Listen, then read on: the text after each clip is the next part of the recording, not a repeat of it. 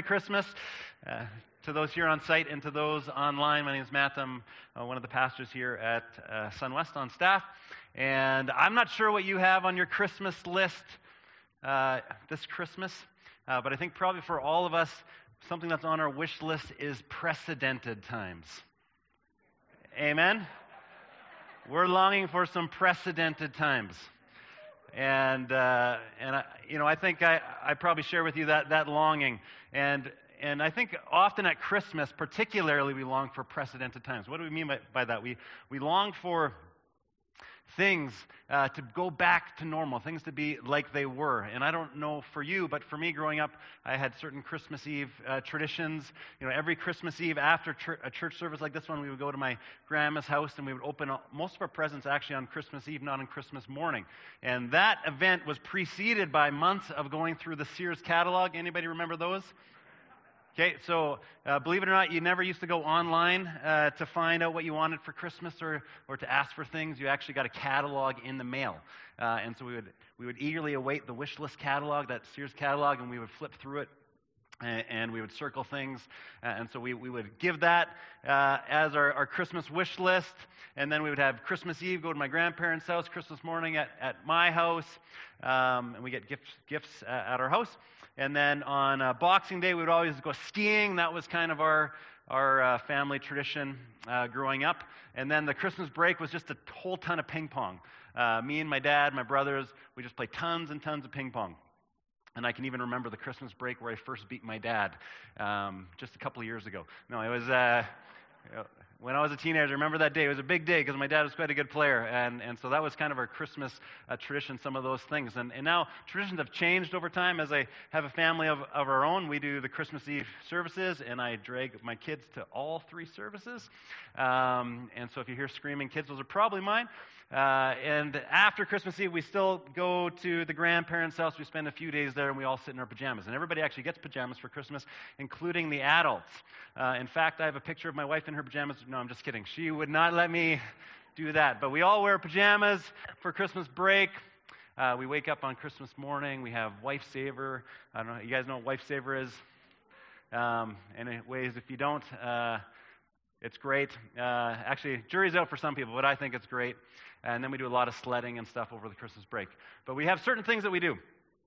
And I'm sure you got your own list of, of things that you do. And there's certain tastes, smells, and songs that remind us of Christmas, certain events. And uh, one of my favorite Christmas songs is I'll Be Home for Christmas. Uh, and it was written during World War II. I don't know if you knew that, but in the 1940s, this was written. It was written from the perspective of soldiers that were serving overseas. And the, the lyrics are from the perspective of that soldier overseas waiting to come back home uh, to North America for Christmas. And they're saying, I'll be home for Christmas. You can count on me.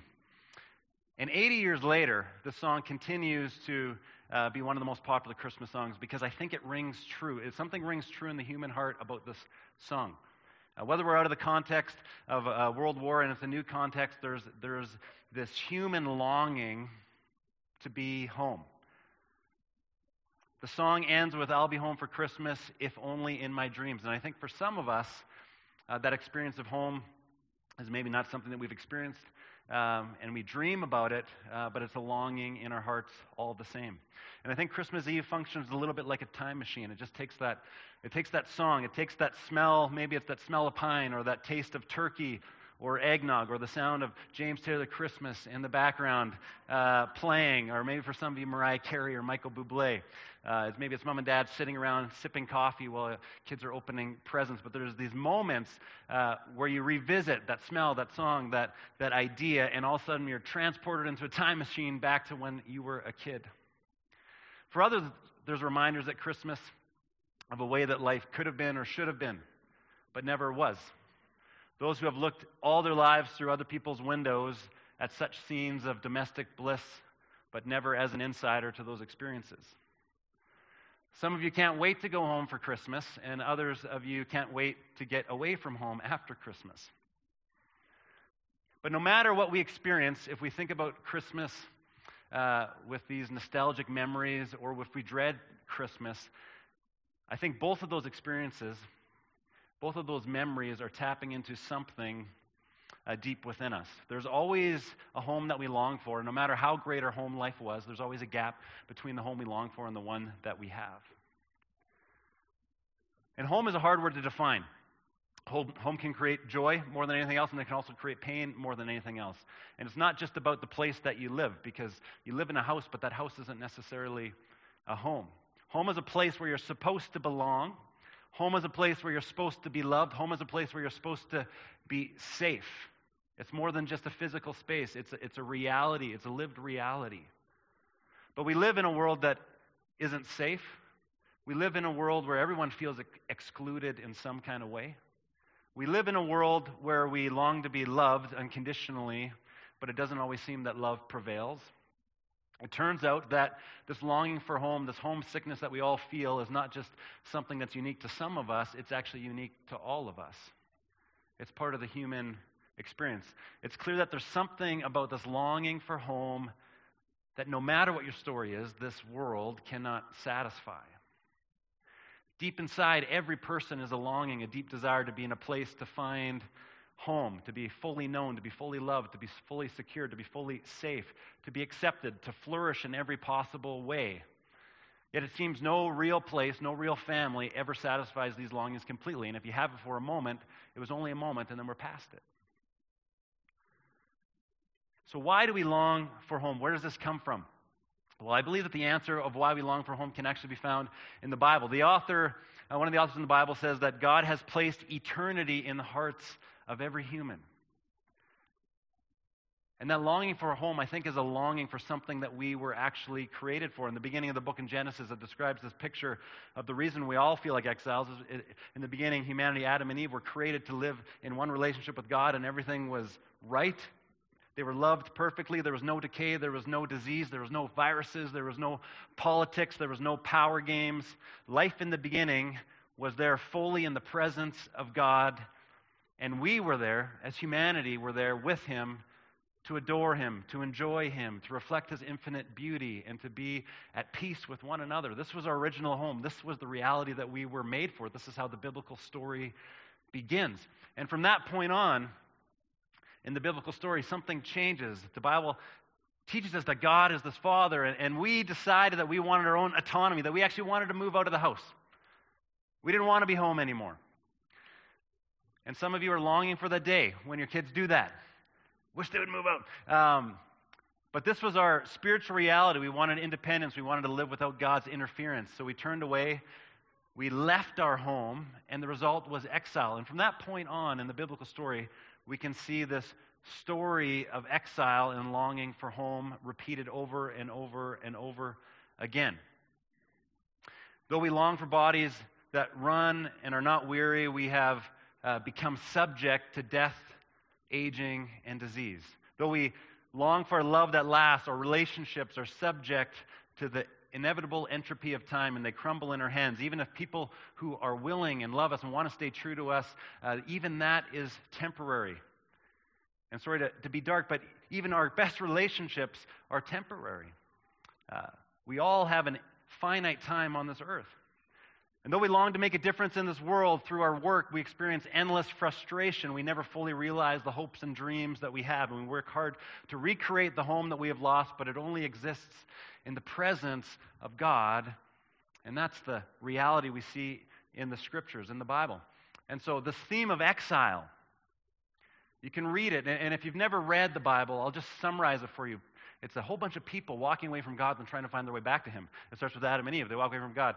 And then and then they live life trying to be reconnected from him. Their, their, kids, uh, Cain was forced as a restless wanderer in the earth, exiled, wandering because he murdered his brother. And then later, Jacob cheated his father and brother and fled into exiles for, for years. And then there was this guy named Joseph who was sold by his brothers. And uh, and then the, the whole nation went into famine, and then the whole nation of Israel moved to Egypt because they were looking for food, and then they were exiled in Egypt for 400 years, and then God finally delivered them through Moses, and then they went into the wilderness and wandered for another 40 years. and Then they finally get to the promised land, and then that didn't work out, and then they're exiled, and they're captured, and they were wandering. The whole Bible is full of people being exiled and wandering and looking for home over and over and over again. And it's not just something that happened historically, it's something that we experience today. We are all homesick. We're homesick for God. And homesick, uh, we're homesick not actually for a place, but we're homesick for a person, and we don't realize this. We're homesick for a, a, a being. C.S. Lewis said it this way He said, The books or the music in which we thought the beauty was located will betray us if we trust them. It was not in them, it only came through them, and what came through them was longing. These things, the beauty, the memory of our own past, are good images of what we really desire, but if they are mistaken for the thing itself, they turn into dumb idols, breaking the hearts of their worshippers. For they are not the thing itself. Our lifelong nostalgia, our longing to be reunited with something in the universe from which we feel cut off, to be on the inside of some door which we have always seen from the outside, is no mere neurotic fantasy, but the truest index of a real situation. Let me read that last line again. He says, Our lifelong nostalgia, our longing to be reunited with something in the universe from which we feel cut off, to be on the inside of some door which we have always seen from the outside, is no mere neurotic fantasy, but the truest index of a real situation.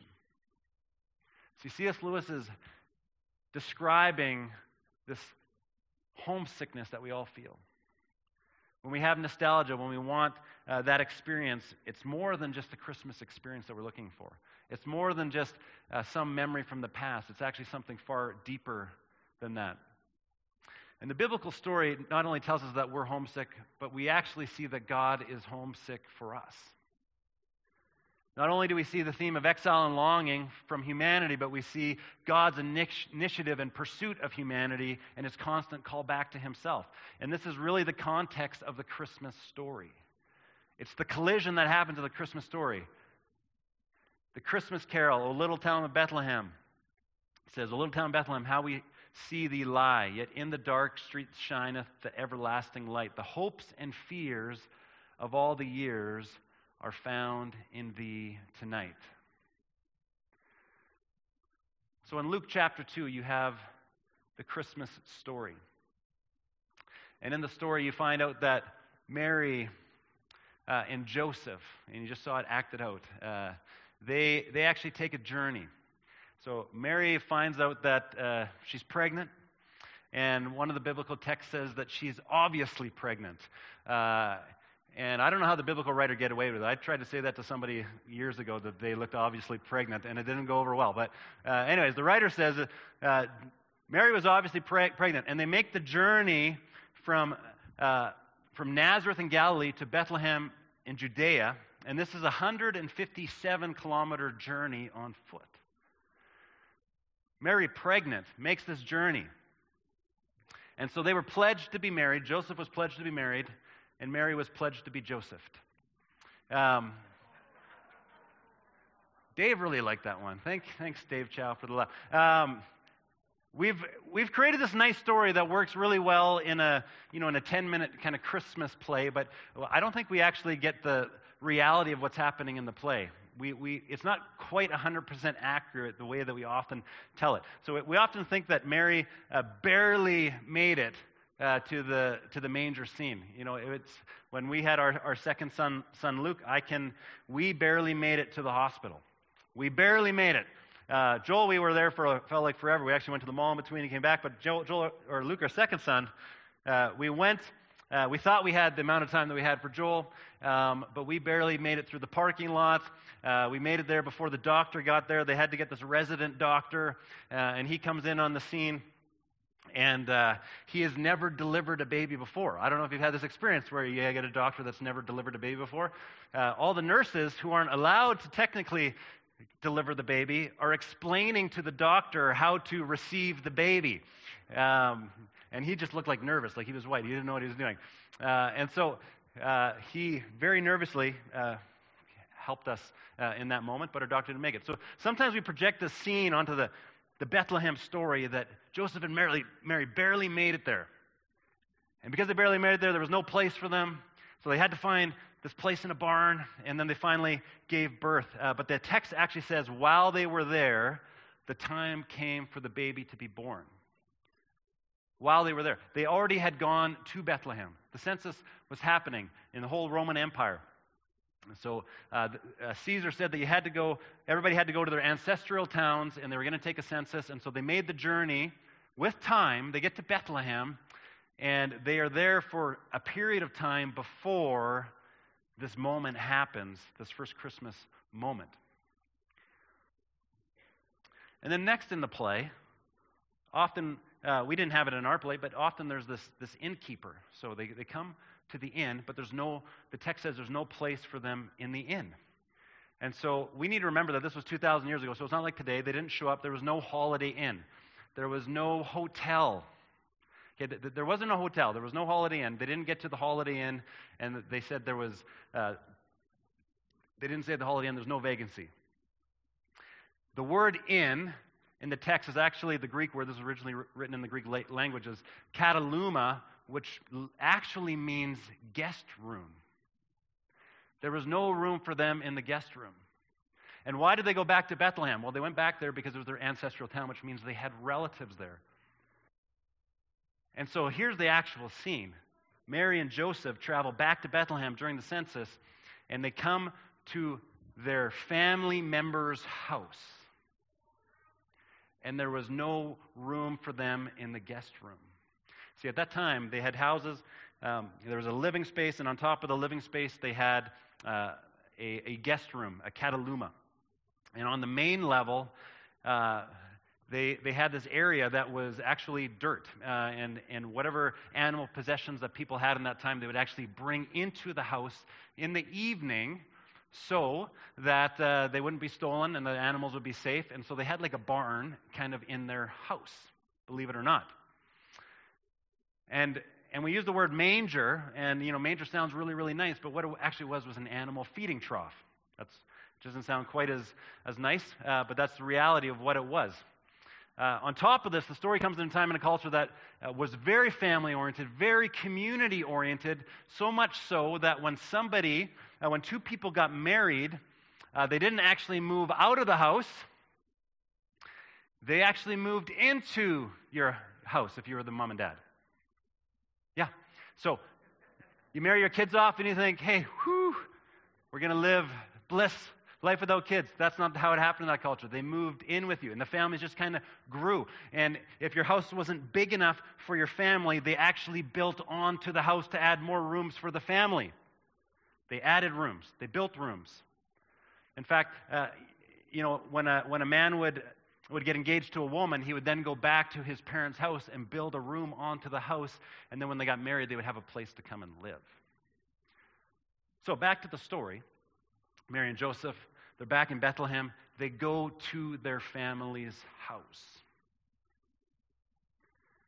They go to their family's house, and Jesus was laid in a manger because there was no guest room available. There was not only no guest room, but a living room, none of the other rooms in the house were available for them either. So, wait a second. Are you telling me that there was not one cousin, not one aunt, not one uncle who was willing to give up their room for this Joseph and his fiancee Mary, who was pregnant and about to give birth. That is what I'm telling you. That their own family did not actually give them a room in the house. Now, why, does it, why did this happen? Well, the text doesn't explicitly say, but we know that Joseph was tempted to break off an engagement with Mary because this pregnancy was happening outside of the context of marriage, and there was a lot of family pressure, religious pressure. We know how things looked from the outside. And so per- perhaps Mary and Joseph weren't fully welcomed back to their very own home and family. Mary didn't run in, Mary and Joseph didn't run into a no vacancy sign at a hotel. They ran into a no vacancy sign in their family's house with their own family. So the very first Christmas was not one of nostalgia. It was not one of a welcome return home. It was an awkward Christmas moment. It was a culturally volatile moment as Caesar was taking the census and sending everybody back to their ancestral towns. There was about to be this puppet king Herod who would step in and slaughter all babies who were two and under because they heard the rumor that this Jesus, this Messiah king, was going to be born and he was threatened. And so Jesus was born into this politically volatile climate in which his own family possibly did not even fully receive him. This was the first Christmas. The first Christmas wasn't one where the physical home had a sense of love and belonging and safety and acceptance. But in John chapter 1,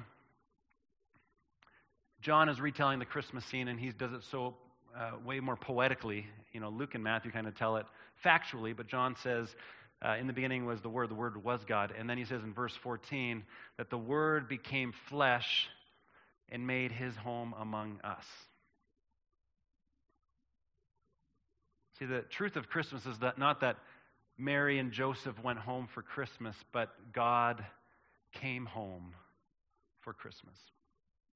That God made his home among us for Christmas. In the dirt of the family stable, in the broken relationships of that family unit for whatever reason, in the disappointment, in the rejection, in the cultural and political upheaval, in the hopes and fears of all the years, God made his home among us. And he still does. And reminded in the Christmas story that home is not a place, that home is ultimately wherever God is. Because we're at home when we're with God. In John chapter 1, as John is describing this, like I said, poetically, uh, he also says this that God made his home among us, and that the one who is the true light, who gives light to everyone, was coming into the world. He came into the very world he created, but the world did not recognize him. He came to his own people, and even they rejected him. But to all who believed him and accepted him, he gave the right to become children of God. And so, what we see in the Christmas story is not just a one time event, but what John is saying in John chapter 1 is that Jesus came to make his home in the world, and that his own people, plural, rejected him. The no vacancy sign of the Christmas story is, is when God showed up, and not only did they not accept them fully in that moment, historically, the ones who God has loved have not accepted him as well. The world didn't recognize him. He came to his own people and they rejected him, but to all who believed in him and accepted him, he gave the right to become ch- children of God. This Christmas story is just a micro story of our human story. God comes to make his home among us, but is often met with a no vacancy sign. You fast forward some 30 years later, Jesus grows up uh, and he's teaching and he's doing ministry and um, and Jesus telling those who loved him and followed him as a, as a rabbi, as a teacher, and as, as the Messiah, as the king, even though people didn't recognize him as such, some did, and they were following him. Jesus telling those who loved him and followed him that he has to leave, that his time on earth is coming to an end, that he's going to go to the cross, that he's going to be resurrected three days later. He's telling them, they don't completely understand, but he's trying to convince them, my time here is almost done. And then he says to them, Don't let your hearts be troubled. Trust in God and trust also in me. There is more than enough room in my Father's home. If this were not so, would I have told you that I'm going to prepare a place for you? When everything is ready, I will come and get you so that you will always be with me where I am. Now, if you remember when I was talking about the culture, the community family culture of this time, what is being described in John chapter 14 is actually a marriage situation, it's a marriage metaphor. There was an engagement that would happen. The bridegroom would go and prepare a place for the bride that was a part of the father's house. They would go build a room that they would actually come and move in as a family. And the, the, the, groom would go and prepare and make sure that everything was ready for the bride when it became time to get married. I remember when I was getting ready to be married and prepared to be married, it was quite a way, long time ago. Um, I was about to say the years, but I don't want to get in trouble. So, uh, but it was a while ago. Uh, so when I was younger, uh, preparing to get married, I was living in Saskatchewan at the time. I traveled uh, to Calgary. Uh, my girlfriend at the time was here, living here, and I was going to get engaged to her. Uh, and I had planned this all out. And so I got here. and I proposed to her, and I said, Do you want to marry me? And she said, Yes. And it was this beautiful moment. And I thought, What better way to celebrate? Let's go to the Calgary Tower to celebrate this moment together. And so we go to the Calgary Tower. And we sit down. Uh, this beautiful view. You know, we're seeing the whole city, and the, the waitress is coming, and, you know, what would you like? And, and we're, we're sparing no expense here, right? This is an important moment and appetizers, of course, wine, of course, you know, main course, yes, dessert, yes. And so we're just enjoying the moment. And the end of the meal comes, and they uh, bring the machine to, to, to, for me to pay with my debit card as a college student. Um, and I type in my code, and I'm met with the message insufficient funds, which is the most devastating message you can have. I realized I had spent all of my remaining funds on my wife's engagement ring. And that's all the funds I had. And so, the most humiliating line I've ever said in my life, I turn to her and I say, Honey, do you have enough money to pay for this meal? And she thinks, What am I getting into? You didn't prepare for this moment at all. Are you, can I even be married to you? Can you even provide for us? Um, well, 17 years later, we are still, uh, still going. It's still going okay. Um, but some grooms prepare better for their brides than other grooms. Jesus, in John chapter 14, is saying that he's prepared, that he has made space, that he's built a room, that he has a life, that he has a home. You can actually fully trust him and follow him and give your life to him because this is secure. This is a for sure thing. Even though we might meet God with a no vacancy sign, Jesus is saying, God meets us with a vacancy sign and says, There is enough room for everybody to come home. I'm prepared for you. This is um, the second time this year I am uh, preaching on John chapter 14. Uh, the first time I preached on John chapter 14 was at uh, my wife's uh, grandpa's funeral. So my grandpa through marriage. And,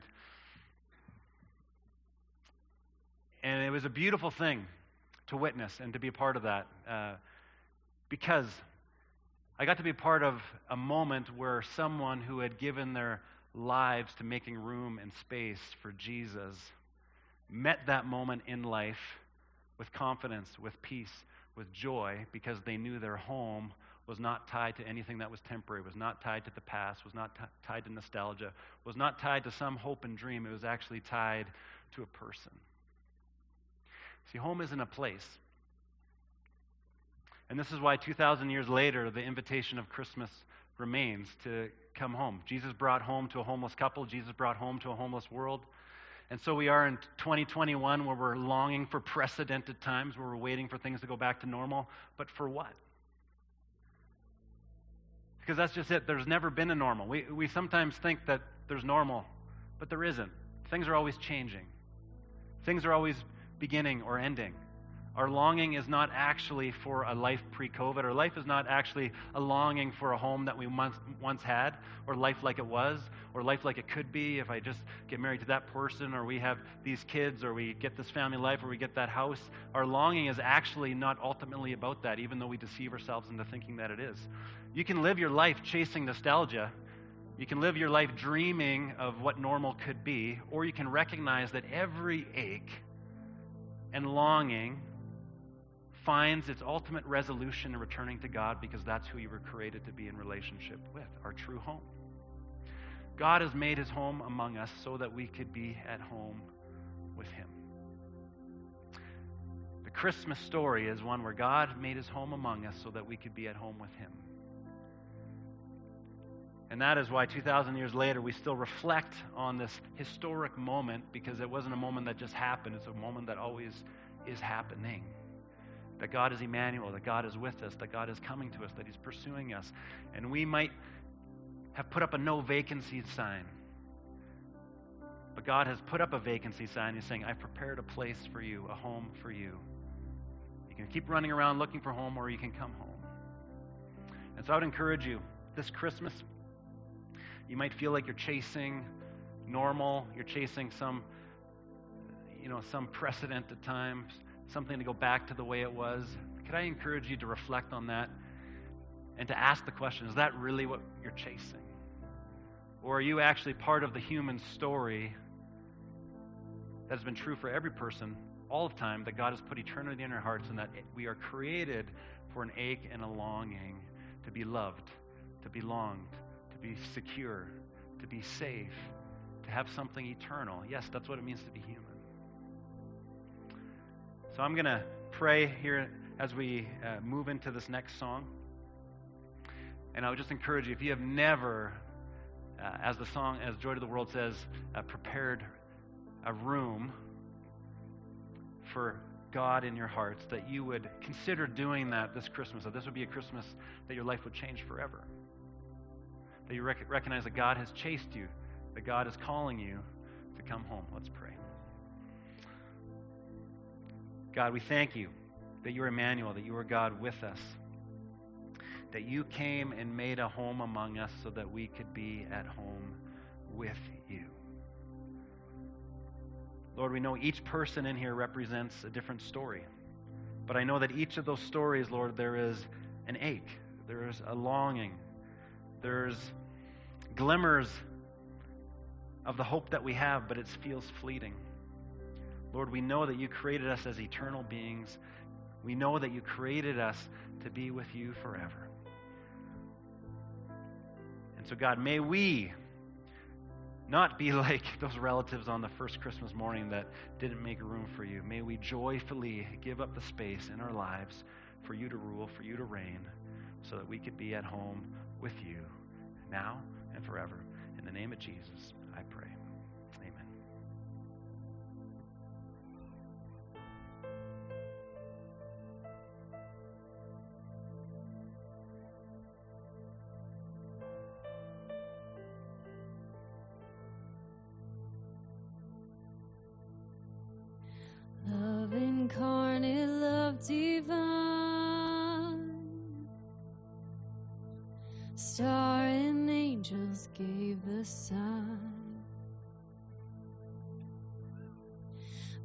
To babe on bended knee, the Savior of humanity. Unto us a child is born,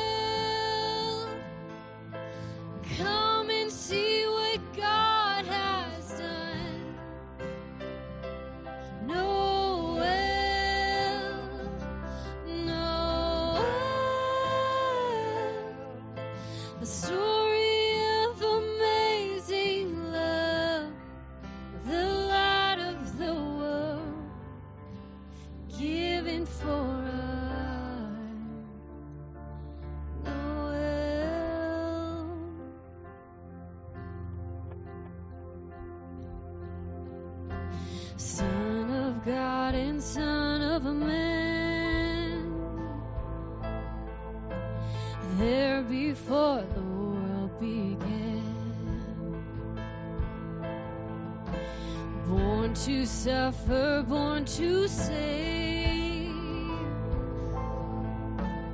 born to raise us from the grave. Christ the everlasting Lord, He shall reign forevermore.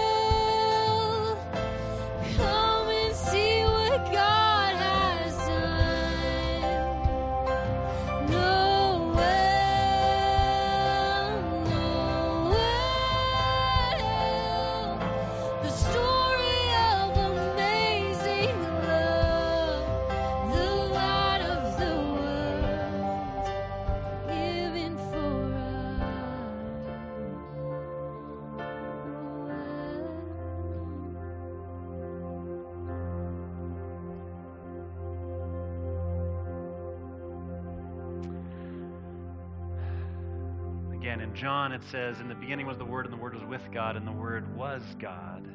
He was with God in the beginning, and through him all things were made. Without him nothing was made that has been made. In him was life, and that life was the light of all mankind. The light that shines in the darkness, and the darkness cannot overcome. The one who is the true light, who gives light to everyone, was coming into the world. He came into the very world he created, but the world did not recognize him. He came to his own people, and even they rejected him. But to all who believed him and accepted him, he gave the right to become children of God.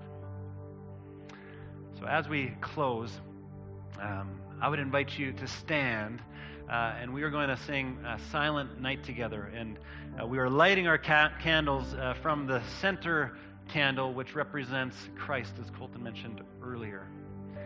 Um, and as we light our candles, this is a, a representation that Jesus actually is the true light of the world. He is the response to all of our aches, our longings, our desires to come home. He came to us so that we could be at home with Him. Let us sing together.